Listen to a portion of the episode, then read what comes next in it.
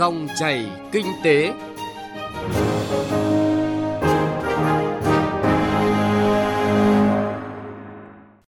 Xin kính chào quý vị và các bạn. Chương trình Dòng chảy kinh tế hôm nay có những nội dung sau đây. Hoàn thiện quy định gia nhập thị trường, tháo gỡ khó khăn cho doanh nghiệp. Không để thông tư tạo gánh nặng chi phí tuân thủ cho doanh nghiệp. Doanh nghiệp Đắk Lắk nỗ lực vượt qua khó khăn sau đại dịch Covid-19.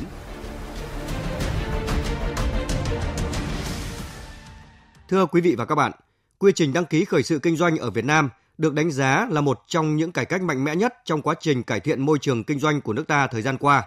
Nhưng dù đã cải thiện rất nhiều, nhưng thủ tục để gia nhập thị trường ở Việt Nam vẫn còn làm ngần ngại nhiều người. Do đó, cần tiếp tục hoàn thiện quy định gia nhập thị trường, tháo gỡ khó khăn khởi sự kinh doanh cho doanh nghiệp. Hiện nay, thủ tục đăng ký kinh doanh ở Việt Nam đã được rút gọn, cắt giảm nhiều bước. Theo đó, so với trước đây, quy trình đăng ký thành lập doanh nghiệp đã giảm được một nửa số thủ tục. Tuy nhiên, nếu so sánh với các nước phát triển, có thể thấy thủ tục đăng ký kinh doanh của Việt Nam vẫn còn tốn rất nhiều thời gian. Doanh nghiệp vẫn phải tiếp xúc trực tiếp với cơ quan thuế để nộp giấy trao đổi thông tin. Cụ thể, quy trình thủ tục khởi sự kinh doanh của Việt Nam cần 10 thủ tục đăng ký kinh doanh thông qua 6 đơn vị đầu mối như phòng đăng ký kinh doanh, cơ sở làm dấu, ngân hàng, thuế, bảo hiểm xã hội và phòng lao động của địa phương. Tất cả các bước trong quy trình này đều có tính thủ công.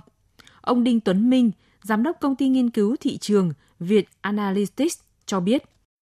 Sau khi mà nộp hồ sơ có những cái hỗ trợ bằng trực tuyến nhưng mà sau đó thì là các công đoạn như trả lại kết quả thì đều bằng thủ công tức là sau đấy người cầm cái hồ sơ kết quả đấy lại mang đến cái khâu khác như là làm dấu chẳng hạn sau đấy lại chuyển đến những nơi khác như là làm tài khoản ngân hàng đăng ký về thuế giá trị gia tăng thuế môn bài vân vân thì đều là những cái bước thủ công chứ không phải là một cái quy trình hoàn toàn bằng trực tuyến.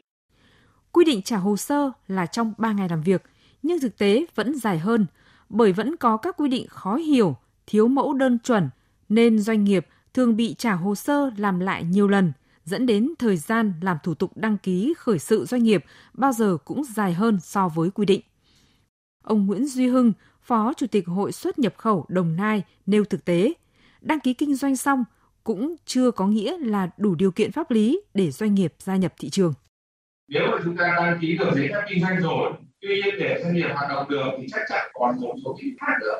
Ví dụ như là tôi hoạt động trong lĩnh vực vận tải thì để cấp phép và cái đăng ký được vận tải hàng hóa bằng container thì người mà điều hành vận chuyển của cái doanh nghiệp đó bắt buộc phải học một cái lớp đủ điều kiện để mà quản lý vận tải. Sau đó thì mới được cấp mã số cho doanh nghiệp vận hành. Thế thì vấn đề đó đương nhiên nó sẽ sinh ra một cái thế còn và làm cho vấn đề ra nhập thị trường của doanh nghiệp nó mất dịch như vậy, xây dựng quy trình đăng ký khởi sự kinh doanh trực tuyến, liên mạch thực sự rút ngắn thời gian đăng ký và gia nhập thị trường là kỳ vọng được cộng đồng doanh nghiệp đặt ra với cơ quan chức năng. Theo khuyến nghị của các chuyên gia, cần xây dựng một nền tảng làm đầu mối tiếp nhận thông tin đăng ký doanh nghiệp duy nhất, cải thiện chất lượng dịch vụ hỗ trợ đăng ký doanh nghiệp qua mạng.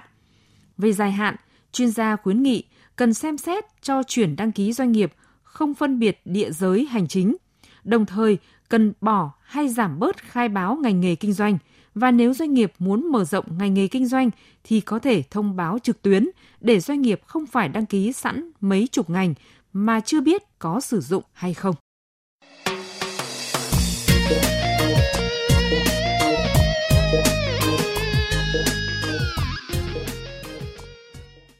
Thưa quý vị và các bạn, theo phản hồi của cộng đồng doanh nghiệp, hiện nay có nhiều thông tư vẫn ban hành điều kiện kinh doanh, vốn là điều bị cấm theo luật đầu tư, luật doanh nghiệp.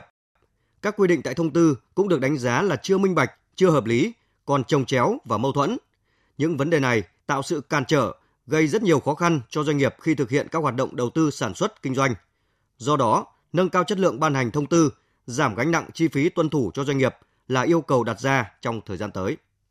Thông tư 78 năm 2021 của Bộ Tài chính quy định các tổ chức cung cấp giải pháp hóa đơn điện tử có mã của cơ quan thuế. Theo đó, tổ chức cung cấp dịch vụ nhận, truyền, lưu trữ dữ liệu hóa đơn điện tử phải đáp ứng được các tiêu chí về chủ thể pháp lý, tài chính, nhân lực, kỹ thuật. Tổng cục thuế sẽ lựa chọn các tổ chức đáp ứng đầy đủ các điều kiện và ký kết hợp đồng cung cấp dịch vụ với cơ quan thuế. Theo ý kiến chuyên gia, Xét về bản chất, các quy định về tiêu chí lựa chọn tổ chức cung cấp dịch vụ về hóa đơn điện tử là một dạng của điều kiện kinh doanh. Trong khi đó, theo quy định của Luật Đầu tư năm 2020, cung cấp dịch vụ về hóa đơn điện tử không phải là một ngành nghề kinh doanh có điều kiện. Qua giả soát chất lượng ban hành thông tư thời gian qua, ông Đậu Anh Tuấn, trưởng ban pháp chế Liên đoàn Thương mại và Công nghiệp Việt Nam cho biết. Trong thời gian vừa rồi tại luật đầu tư, luật doanh nghiệp thì có quy định rằng là thông tư thì không được đặt ra các điều kiện kinh doanh. Luật ban hành văn bản quy phạm pháp luật ghi nhận rõ là thông tư thì không được tự đặt ra thủ tục hành chính. Thủ tục hành chính thì phải ở cấp nghị định trở lên. Đấy là quy định rất là rõ. Nhưng mà trên thực tiễn khi mà chúng tôi ra soát các thông tư thì cái việc thông tư mà quy định về điều kiện kinh doanh, thông tư quy định về thủ tục hành chính hiện nay vẫn còn rất là phổ biến. Phải nhìn nhận rằng với yêu cầu cải cách môi trường kinh doanh của chính phủ, nhiều bộ ngành đã ban hành những thông tư được đánh giá là cởi mở và hướng đến tạo thuận lợi cho doanh nghiệp. Dù vậy, hiện tượng thông tư ban hành điều kiện kinh doanh tuy không còn nhiều như trước, nhưng vẫn còn. Đáng lưu ý là có tình trạng lạm dụng ban hành thông tư vì có những trường hợp không nhất thiết nhưng các cơ quan nhà nước vẫn ban hành.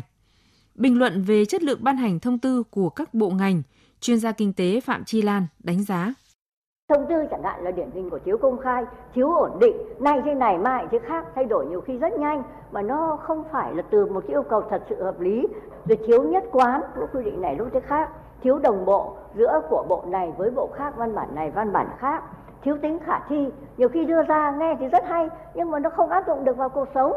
Thiếu khả thi ngay cả đối với các bộ với người làm ra lập ra quy định chứ không phải chỉ với người thi hành. Đây rồi là thiếu tiên liệu bởi vì nó thay đổi quá nhiều thì không tiên liệu được trước không ai dự báo được trước là nó sẽ thay đổi ra sao. Và cuối cùng là nhiều khi nó thiếu trách nhiệm giải trình.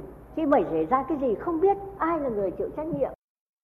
Để cải thiện chất lượng ban hành thông tư của các bộ ngành Liên đoàn Thương mại và Công nghiệp Việt Nam cho rằng cần tập trung vào các giải pháp như minh bạch quy trình xây dựng thông tư, quy định rõ thế nào là điều kiện kinh doanh và phải quy định rõ trách nhiệm của các cơ quan soạn thảo ban hành thông tư. Chuyên gia kinh tế Nguyễn Đình Cung, nguyên viện trưởng Viện Nghiên cứu Quản lý Kinh tế Trung ương nhấn mạnh, cần có chế tài về trách nhiệm của các cơ quan soạn thảo và cần sự có mặt nhiều hơn của tòa hành chính. Phải thế nào đó có thể tạo ra rất nhiều người có quyền khởi kiện. Chúng ta có quyền khởi kiện cả thông tư.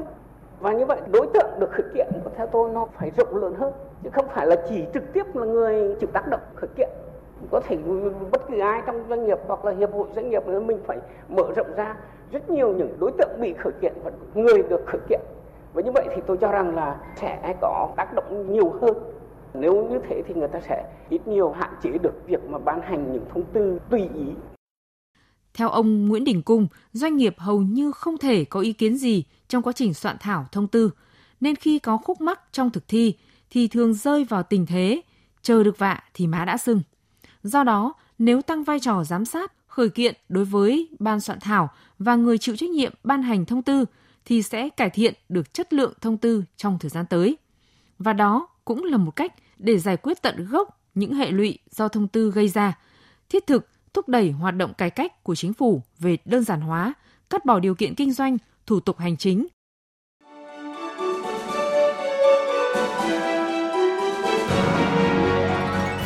Dòng chảy kinh tế, dòng chảy cuộc sống.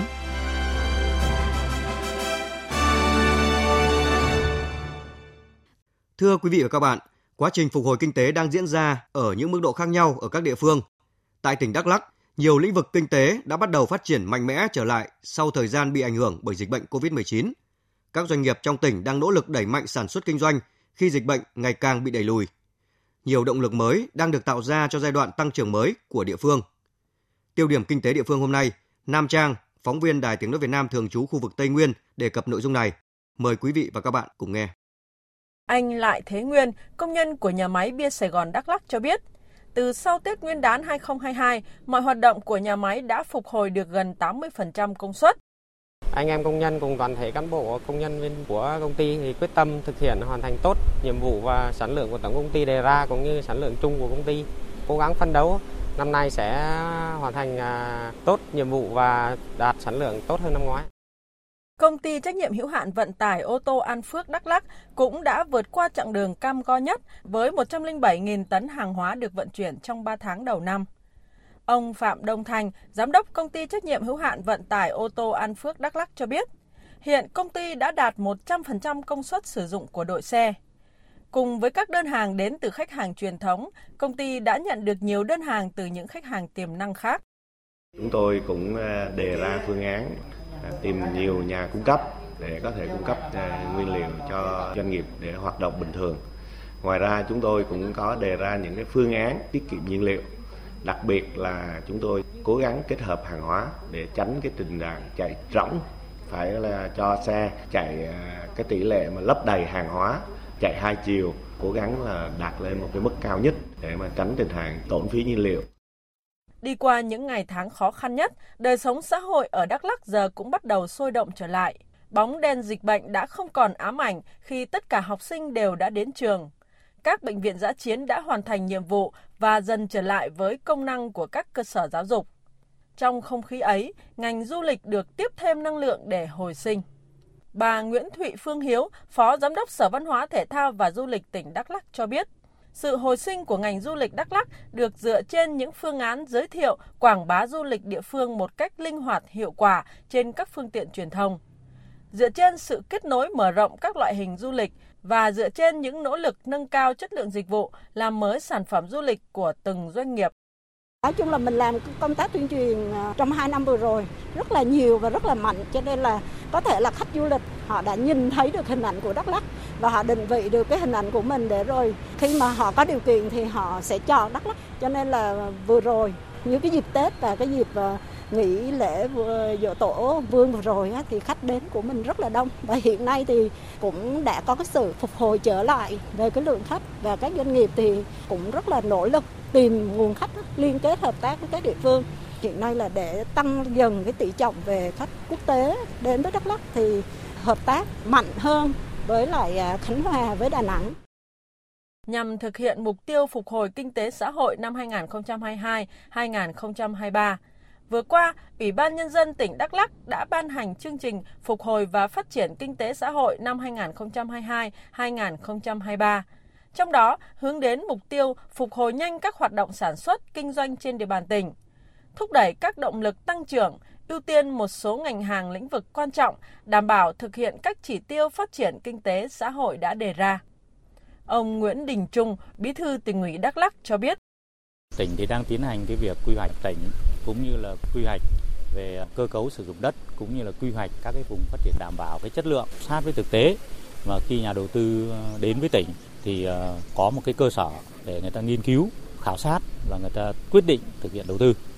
Ờ, vấn đề thứ hai nữa là liên kết giữa các nhà trong cái việc sản xuất thì tỉnh cũng phải đứng ra thực hiện cái việc liên kết trong các cái khâu sản xuất.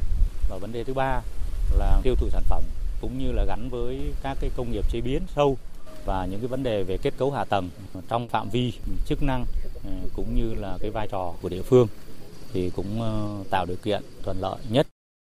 Càng gần kỷ niệm Ngày Giải phóng miền Nam và Ngày Quốc tế Lao động, Đắk Lắk càng đón những tín hiệu khả quan về kinh tế. Trên đà phục hồi phát triển mạnh, các khu cụm công nghiệp ở tỉnh đang mở rộng cửa đón người lao động. Xuất khẩu tiếp tục tăng trưởng mạnh mẽ sau khi lập đỉnh hơn 1 tỷ đô la vào năm 2021. Những đồi vải, đồi nhãn bước vào mùa thu hoạch với năng suất và giá bán tốt đang tạo ra nguồn thu giúp nông dân yên tâm sản xuất. Những tín hiệu tích cực ấy đang mở ra kỳ vọng cho sự phục hồi phát triển kinh tế của Đắk Lắk. Những thông tin tích cực về doanh nghiệp Đắk Lắk nỗ lực vượt qua khó khăn sau đại dịch mà quý vị và các bạn vừa nghe cũng đã kết thúc chương trình dòng chảy kinh tế hôm nay. Chương trình do biên tập viên Trung Hiếu biên soạn và thực hiện. Xin chào và hẹn gặp lại quý vị và các bạn trong các chương trình sau.